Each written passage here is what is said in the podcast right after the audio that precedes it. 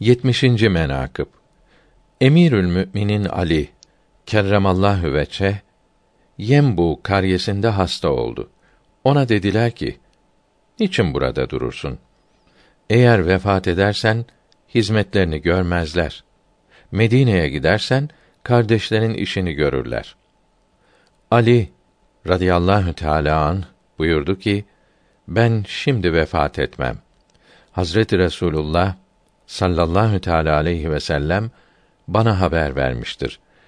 Mübarek başını gösterip buranın kanı mübarek yüzünü gösterip burayı boyamayınca ben vefat etmesem gerektir. Şevahidün nübüvveden alınmıştır.